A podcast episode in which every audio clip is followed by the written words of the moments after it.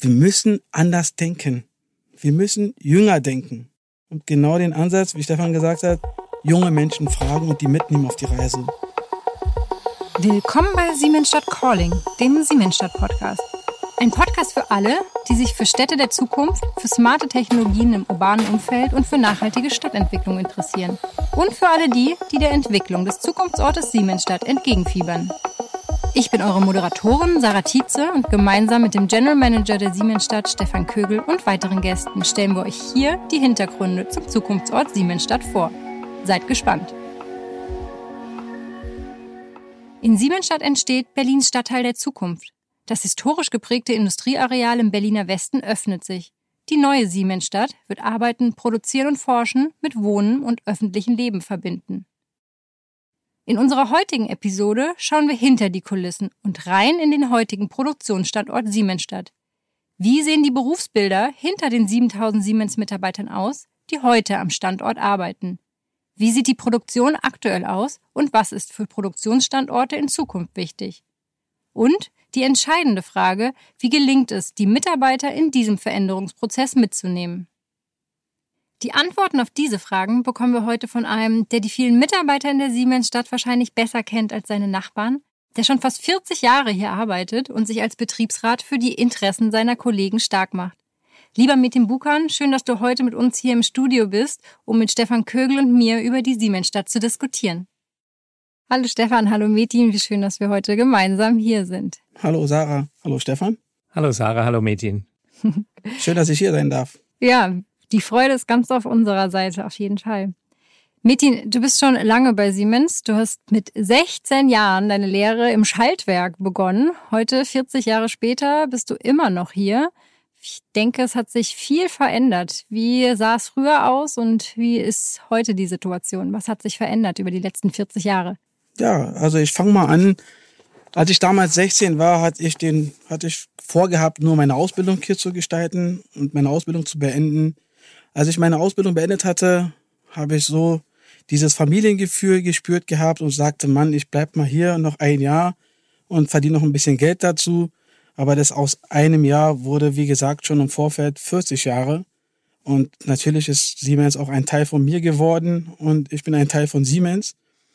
Und was hat sich in den letzten Jahren verändert? Ja, wenn ich zurückblicke, waren, haben da natürlich auch viele, viele Menschen gearbeitet, durch heutige Automatisierung Digitalisierung hat sich vieles verändert. Ich mache mal nur ein Beispiel. Früher sind die Kollegen mit Ameisen hin und her gerannt und haben irgendwelche Materialien hin und her geschoben und heute fahren Agilox.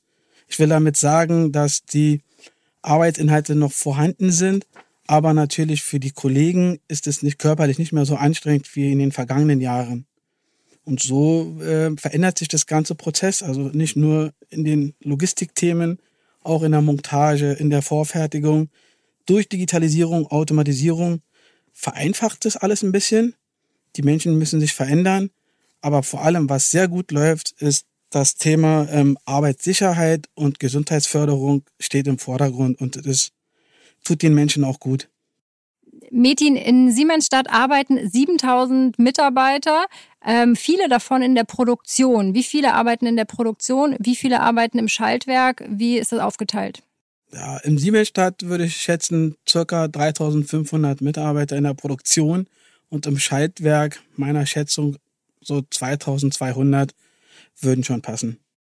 Stefan, wir haben gerade von Metin gehört, äh, wie dich, sich die Produktion im Schaltwerk in den letzten 40 Jahren verändert hat.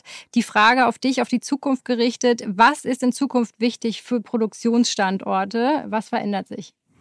Ja, ähm, ich würde den Gedanken aufgreifen, Arbeitssicherheit und Schutz der Mitarbeiter ist ein wesentlicher Aspekt in den Produktionshallen, aber auch drumherum. Also wo, in welchem Umfeld stehen diese Hallen? Wie kommt man dahin? Ähm, die Mobilitätsfragen, die Infrastrukturen. Ähm, ein zweites Thema, was Metin auch schon gesagt hat, sind die Digitalisierungsthemen. Also diese Fabrikhallen müssen auch mit Energie, mit Breitband etc. versorgt werden. Das sind Dinge, die heute selbstverständlich sind. Wie bilde ich die ab? Wenn ich Produktionsprozesse vernetzen will, brauche ich entsprechende Infrastrukturen, die es früher nicht gab.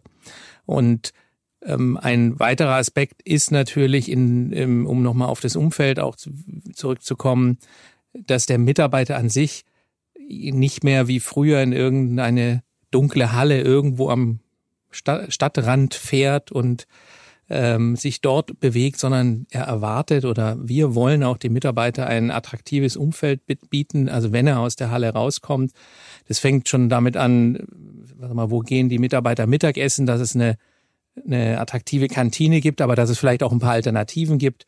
Man möchte danach vielleicht noch einen Sport machen, man möchte vielleicht noch mal hier oder da was einkaufen. Und was wir in der Siemensstadt natürlich verfolgen, ist auch die Möglichkeit, im nahen Umfeld zu wohnen.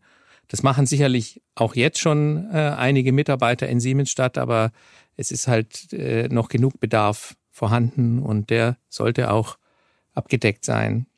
Hm. Metin, wenn du das so hörst, wie hört sich das für dich an? Wird das das Leben der Mitarbeiter verändern? Also das hört sich erstmal ganz spannend an und wir haben ja auch schon begonnen, einen kleinen Teil da was beizutragen als Schaltwerker. Und zwar, wir haben ja auch in unseren Freiflächen ja gerade Gesundheitsförderung in den Pausen, wie zum Beispiel Tischtennisplatten aufgestellt, damit die Kollegen dieses Gefühl haben, gemeinsam etwas zu tun, indem sie Tischtennis spielen, sich bewegen. Das gehört einfach mit dazu.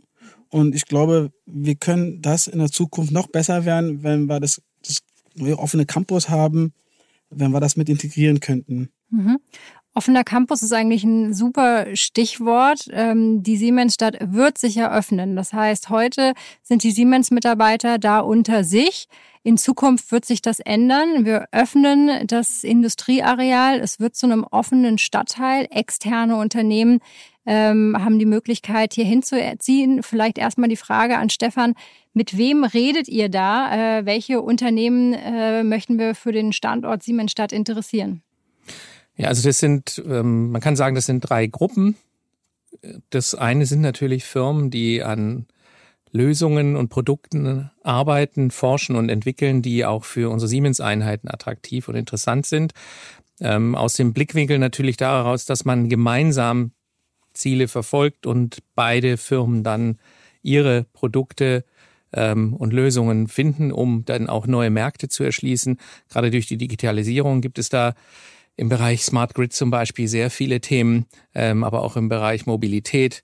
Also wenn ich jetzt zum Beispiel nehme, es gibt die Bahn, die hat bestimmte Interessen, ähm, was mit ihren Passagieren passiert. Wir haben Mobilitätskonzepte, ähm, Softwarelösungen, die wir anbieten, ähm, die weiterentwickelt werden müssen. Also diese Themen zusammenzubringen, aber eben auch, was ich vorhin schon mal sagte, wie vernetze ich Gebäude, da gibt es große Energieversorger, wir vernetzen Gebäude.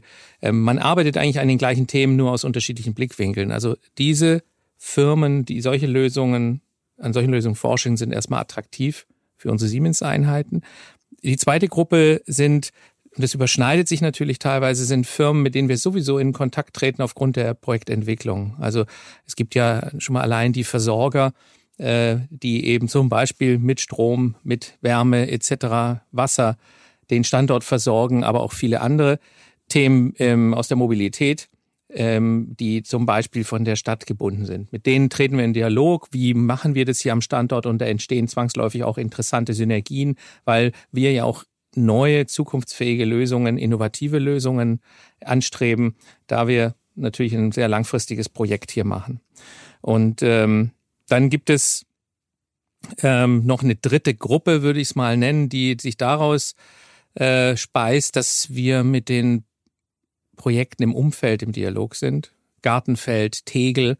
Diese Projekte sind zwei, vier, fünf Jahre weiter in der Entwicklung als wir. Die sprechen konkret über Lösungen, die sie jetzt umsetzen wollen. Da sind unsere Einheiten, Siemens-Einheiten auch involviert, ihre Lösungen anzubieten, aber auch eben in die Zukunft zu entwickeln. Und es sind in den Projekten auch an vielen Stellen schon andere Firmen beteiligt, ähm, wo sich dann interessante Kooperationen, Zusammenarbeiten ergeben. Mhm. Danke, Stefan. Mitin, was bedeutet sowas für Mitarbeiter, die schon lange am Standort arbeiten, die immer unter sich waren, wenn da externe Unternehmen dazukommen? Ist das ein Gewinn oder ähm, hat man da auch Angst? Ich denke, das muss man aus, eine Medaille hat ja zwei Seiten. Und natürlich haben die Mitarbeiter Ängste, weil sie sagen, oh, die Neuen, die dazukommen, könnten uns verdrängen, unsere Arbeitsplätze dementsprechend, sag mal, mit ihren Arbeitsplätzen ersetzen. Und jetzt nenne ich mal die andere Medaillenseite. Ich fange ja, ich fing ja an und hatte gesagt gehabt, ich bin ja ein Teil von Siemens. Siemens gehört zu mir zur Familie. Und ich sehe das so, stellt euch mal vor, wie, ich habe meine Pause, sitze da im Café und da kommt ein Startup-Unternehmer, setzt sich zu mir und was gibt es Besseres, Schöneres, einen anderen Menschen äh, seine Familie darzustellen und stolz drauf zu sein. Und genau das ist die andere Medaillenseite und zu sagen, okay, dann kommen wir im Kontakt und sagen, du, ich, ich bin stolz drauf, auch bei Siemens zu arbeiten zu können und ich habe diesen und diesen Arbeitsplatz. Das ist die andere Medaillenseite. Also sowohl auch, ne? Da werden Menschen dabei sein, die werden stolz drauf sein, dass andere Unternehmen da sind und sie mit erhobenem Brust sagen können, ich arbeite bei Siemens und habe die und die Aufgaben. Und die andere Seite wird sagen, hm, Hauptsache, der äh, nimmt mir nicht meinen Arbeitsplatz weg. Bleiben wir noch mal bei diesem Bild. Der Startup-Unternehmer trifft auf den Siemens, den langjährigen Siemens-Mitarbeiter. Macht das einen Unterschied, ähm, ob man ein Greenfield vermarktet oder eben so einen bestehenden Standort mit vielen bestehenden Siemens-Mitarbeitern? Ähm, die Frage kann ich mit Ja beantworten und gleichzeitig würde ich aber das Wort vermarkten etwas anders äh, verwenden wollen. Also ähm, ist es richtig, wenn ich es jetzt als Stadtentwicklung sehe und ich wäre auf der grünen Wiese, dann sind wir in einer ja, fantastischen Situation, weil wir ein, ein sehr tolles Unternehmen hier am, am Platz haben, 7000 Mitarbeiter, ähm, wie Metin schon ausgeführt hat, die alle, ich glaube, durchschnittlich mindestens ähm, ähnlich stolz sind auf diese Firma. Das heißt, ähm, es ist per se schon mal für jeden, der dazukommt, ein attraktives Umfeld, weil ein, ein, ein funktionierendes System, Ökosystem schon da ist.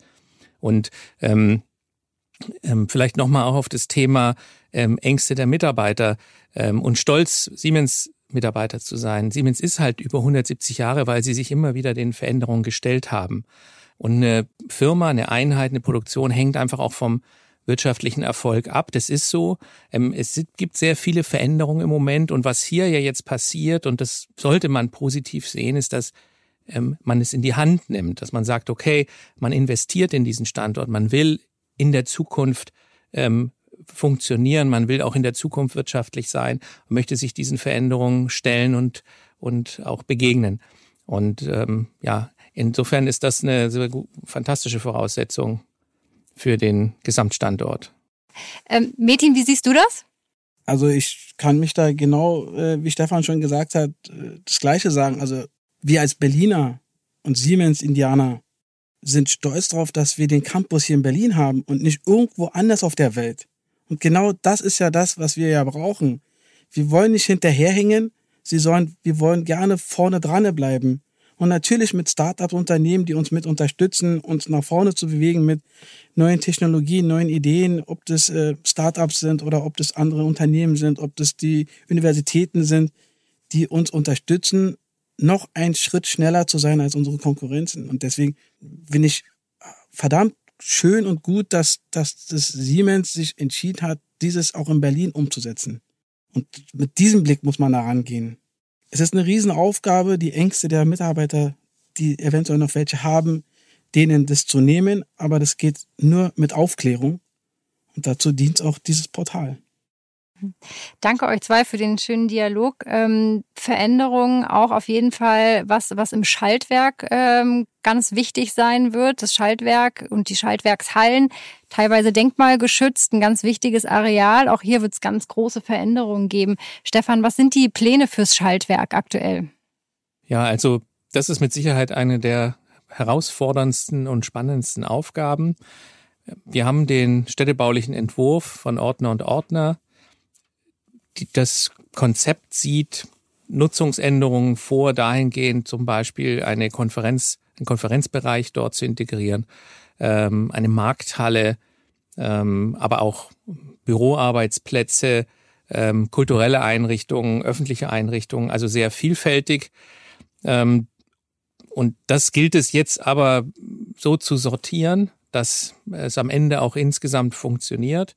Ähm, das ist ja noch eine sehr langfristige Perspektive. Also in den nächsten drei, vier Jahren wird dort noch produziert werden. Dann, ähm, wenn dann die Umzüge stattgefunden haben, dann kann man dort diese, diese Themen angehen. Wichtig ist nur, äh, dass sie in Teilen denkmalgeschützt sind, diese Hallen. Das ist das eine, was wesentlich ist. Und sie liegen im Zentrum der Stadtentwicklung. Also diesen Hallen kommt auch in Zukunft eine der bedeutendsten äh, der entscheidenden Bedeutung zu, dass das Ganze funktioniert. Mhm. Du sagtest gerade, zwei bis drei Jahre wird hier noch produziert. Dann nanntest du den Umzug als wichtigen Meilenstein. Wohin zieht denn das, was jetzt gerade im Schaltwerk stattfindet? Also im gesamtstädtebaulichen Kontext wird es zwei Produktionshubs geben. Einen im Norden, in dem Siemens Energy äh, sitzen wird und im Süden das Dynamo- und Röhrenwerk, wie es im Moment heißt. Dort wird auch das Schaltwerk, die Mittelspannung nach momentanem Plan zumindest einziehen. Was bedeutet für euch, die Schaltwerker, so ein Umzug und auch äh, so eine solche ähm, Industriehubs? Ja, so einen Umzug hatten wir ja noch nie gehabt. Das ist ganz was Neues, das ist eine ganz neue Herausforderung für uns. Was ganz wichtig ist, dass wir jetzt, wie der Stefan schon gesagt hat, es wird ja in den nächsten zwei, drei Jahren passieren, dass wir unsere Hausaufgaben bis dahin so gut machen, dass wenn wir umziehen, dass wir nichts unterwegs verlieren oder vergessen, Oh, daran hätten wir aber denken müssen. Die Hausaufgaben, die jetzt örtlich gemacht werden muss von den BUs oder von den Operationen, also Operations, sie sind ganz wichtig und sie stehen erst für mich an aller, allererster Stelle im Fokus und dann kommt der Umzug ran. Aber die Hausaufgaben müssen im Vorfeld gemacht werden. Was sind das konkret für Hausaufgaben, von denen naja, du sprichst? Das heißt zum Beispiel, welche Fertigungstiefe bräuchten wir morgen, welche Technologien bräuchten wir morgen, mit welchen Equipment ziehen wir rüber, müssen wir eventuell Neuanschaffungen machen. Und alle diese Themen, die müssen natürlich im Vorfeld schon abgestimmt sein, dass wenn wir umziehen und nicht erst denken oder sagen, oh, die Technologie hätten wir gebraucht und die haben wir aber leider nicht eingeplant und wenn man eingezogen ist, ist es dann schwierig, noch ein Zimmer einzurichten, mhm. wenn die Zimmer schon vergeben sind. So will ich es darstellen. Mhm. Und wie läuft diese Planung ab? Also wie macht, macht ihr die Hausaufgaben und wessen Hausaufgaben sind das? Na, das ist die Hausaufgabe von der Operation und natürlich auch dem Betriebsrat. Die werden damit eingebunden, also fangen jetzt langsam mit diesen Themen an und gucken uns gemeinsam die Fertigungstiefe, die morgen erforderlich ist. Und was, welche Produkte wir auf den Markt bringen möchten. Und dementsprechend werden das gemeinsam abgestimmt, so dass wir ähm, ja die Themen, die wir halt erkennen, wo wir sagen, da ist Handlungsbedarf oder finanzieller Bedarf, was wir brauchen, jetzt schon schon mal damit planen, dass wir dieses Geld auch bräuchten, wenn wir neue Anlagen oder neue äh, ja, Produktionsabschnitte bräuchten. Mhm. Die Produktion ist zurzeit noch auf der Siemensstadt verteilt und wird sich in zwei Produktionshubs zentralisieren. Was verändert das in Produktionsabläufen? Ich denke, da wird sich nicht vieles verändern zu heute, weil das nördliche Teil wird der Siemens Energy sein. Das haben wir ja uns schon, wir haben uns ja schon abgenabelt. Klar haben wir hier und da noch ein paar Schnittstellen, wo wir noch Berührungen haben. Aber ich denke mal, in den nächsten zwei, drei Jahren werden die Schnittstellen dementsprechend auch angepasst und auf den südlichen Arenal, wo das ja, Dynamowerk, Röhrenwerk, Schaltwerk hinzieht, das wird der Fertigungsarenal werden und da werden sicherlich keine Störfaktoren sein. Also das ist schon sehr gut bedacht, dass man halt zwei große Arenale hat, wo eine Fertigung stattfindet. Das muss so oder so getrennt werden von der Öffentlichkeit durch Arbeitssicherheit-Themen.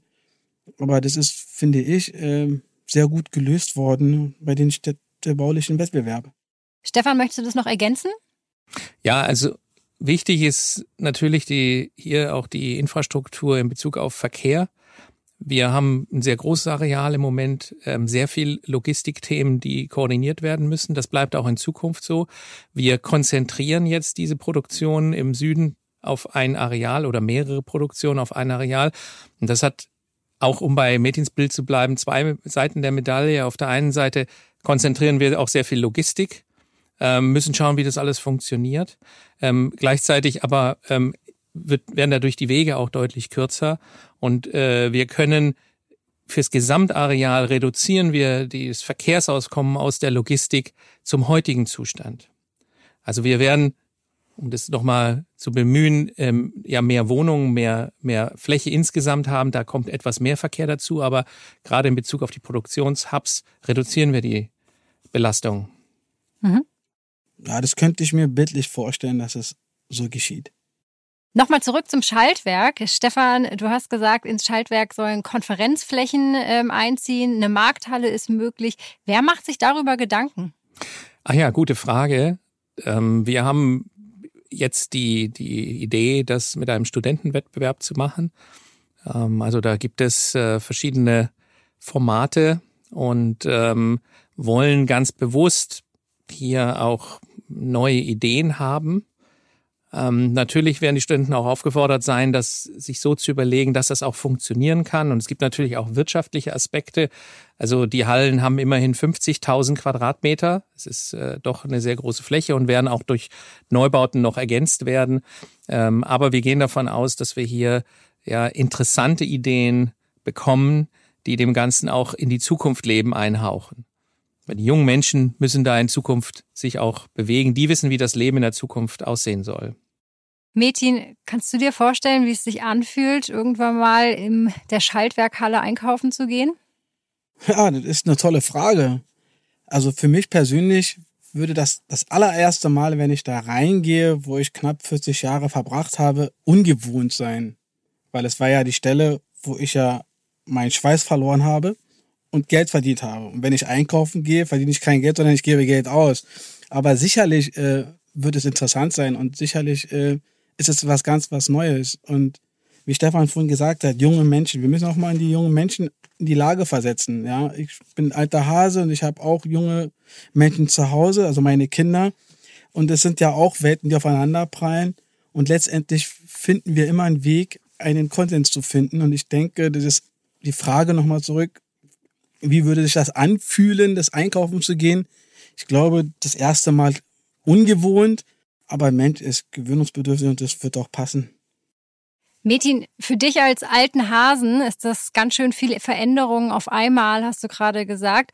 Ähm, für deine Kollegen natürlich auch. Äh, was sind die Themen oder welche Themenfelder sind für die Kollegen, die du vertrittst als Betriebsrat in dem Projekt Siemensstadt und in der Zukunftsperspektive wichtig? Ja, die ihre Ängste sind natürlich ähm, Arbeitssicherheit. Also ähm, ist denn mein Arbeitsplatz noch gesichert, zukunftssicher? Denn ist das Thema, werde ich auch mitgenommen in die Richtung der Neugestaltung, Digitalisierung? Werde ich qualifiziert auf neue Themen, neue Aufgaben oder werde ich fallen gelassen? Äh, wie zukunftssicher wird das sein? Weil wenn Menschen nicht zukunftssicher sich aufstellen, haben sie auch Ängste und das begleitet sie ihr ganzen Leben lang.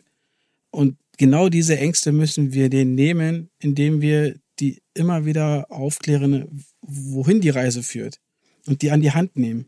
Mhm. Stefan, das sind ja sehr komplexe und viele Themen. Kannst du die alle beantworten? Um, ähm, das ist gar nicht meine Aufgabe.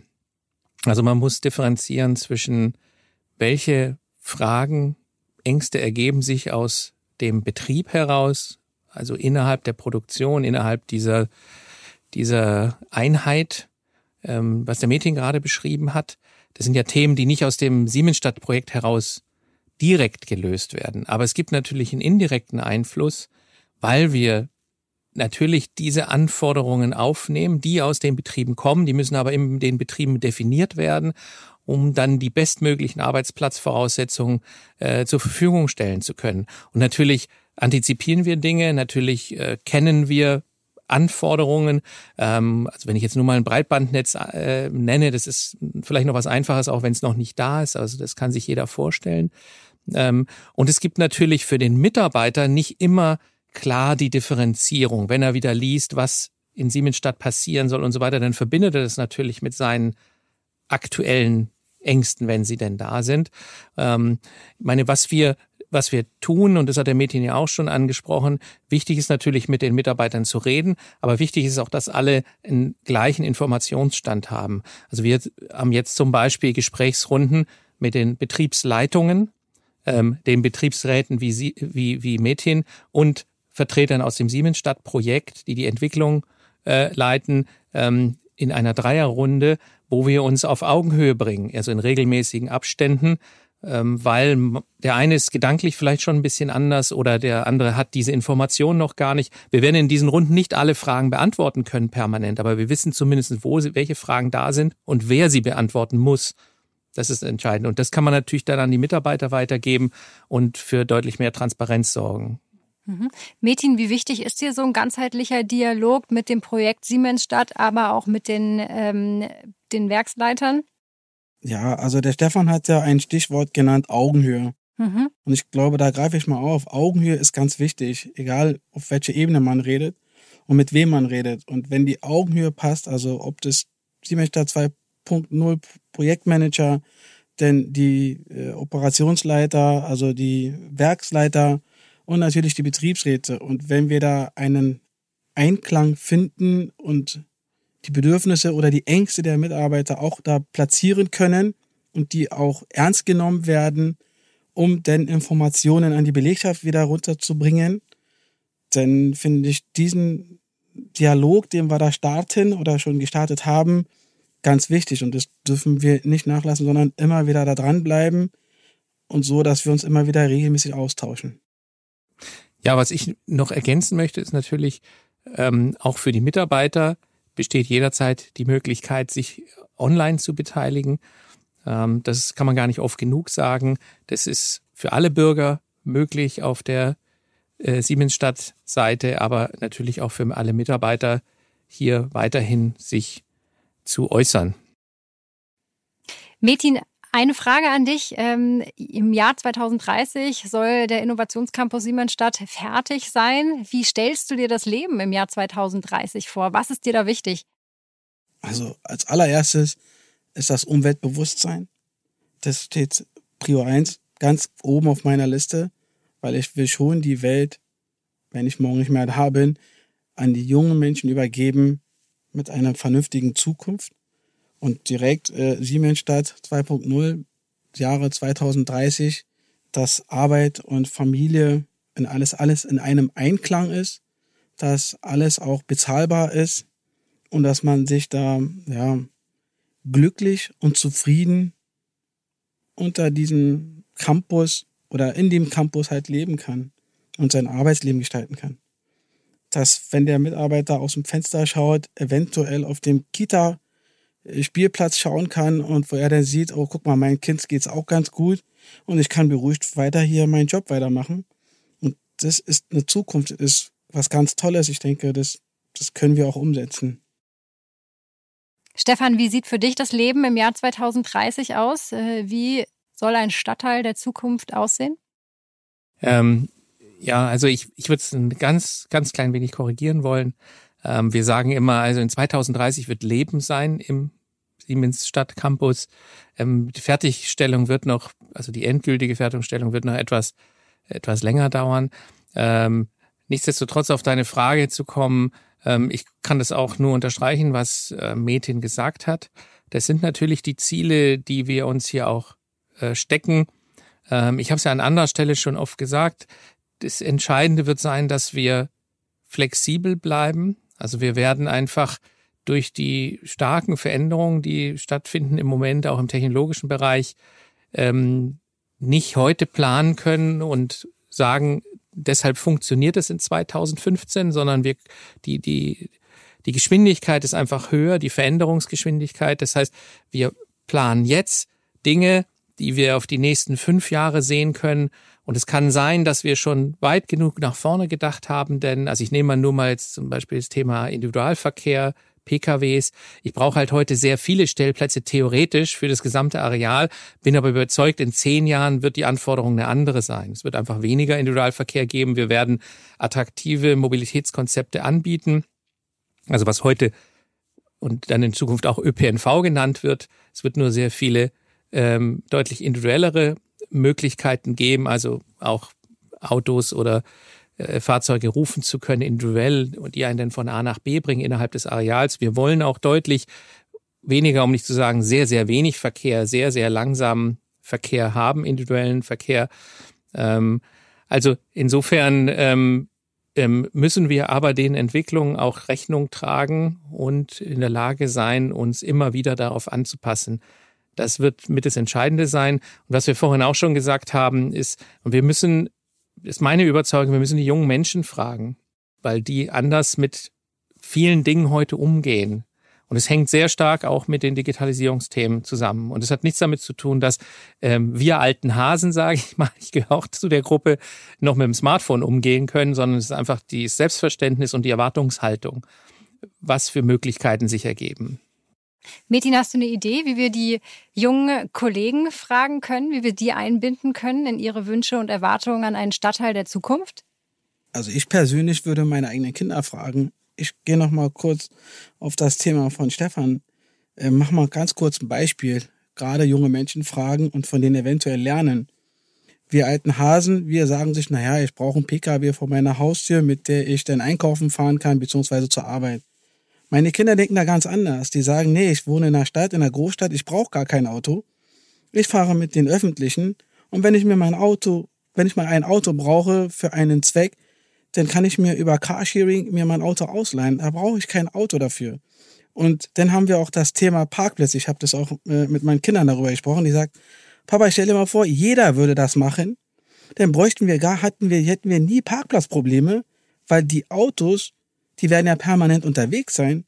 Weil wenn ich den stehen lasse, dann mietet sich ein anderer den Wagen und so ist dieser Fahrzeug permanent unterwegs. Und als ich mit denen so gesprochen hatte, ist mir bewusst geworden, wir müssen als alte Hasen, Entschuldigung Stefan nochmal, aber wir müssen anders denken. Wir müssen jünger denken. Und genau den Ansatz, wie Stefan gesagt hat, junge Menschen fragen und die mitnehmen auf die Reise. Wie war das gestalten? Kann ich nur aus meinem Leben sagen, ich muss lernen, den jungen Menschen zu hören, also denen zuzuhören. Ich glaube, das müssen wir alle alten Hasen uns an die Fahne schreiben. Hört auch auf die jungen Menschen. Das war doch ein wunderbares Fast-Schlusswort. Äh, vielen Dank an euch zwei. Stefan, das komplette Schlusswort gehört dir. Wir hätten gerne nochmal nach der schönen Diskussion äh, von dir einen Abriss, wo die Siemensstadt heute steht. Was sind äh, Meilensteine, die wir hinter uns haben und was sind die Next Steps, die in der Entwicklung noch auf uns zukommen?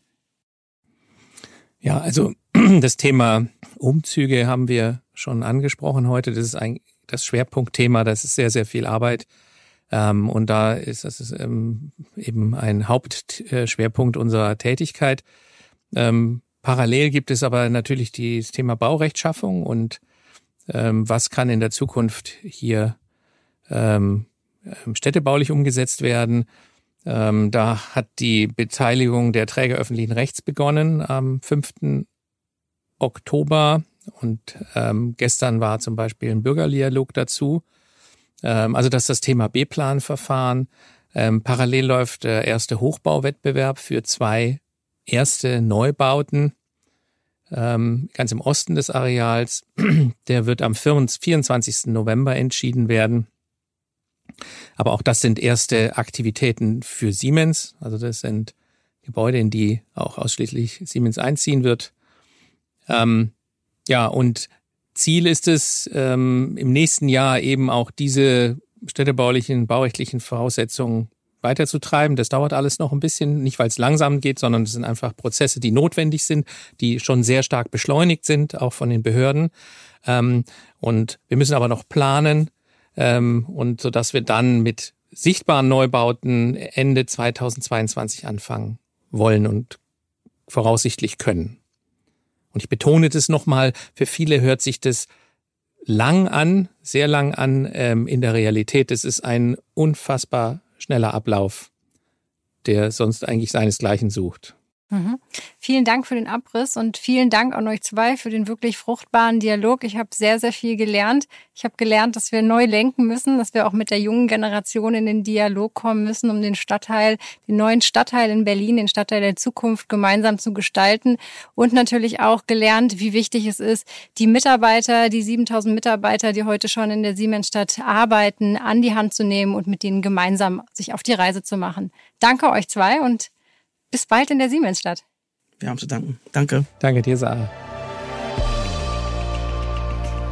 Wenn ihr mehr erfahren wollt über die Siemensstadt, die Menschen, die darin leben und arbeiten oder die Projekte, die sich rund um die Siemensstadt abspielen, dann schaltet auch beim nächsten Mal wieder ein. Tschüss und bis bald.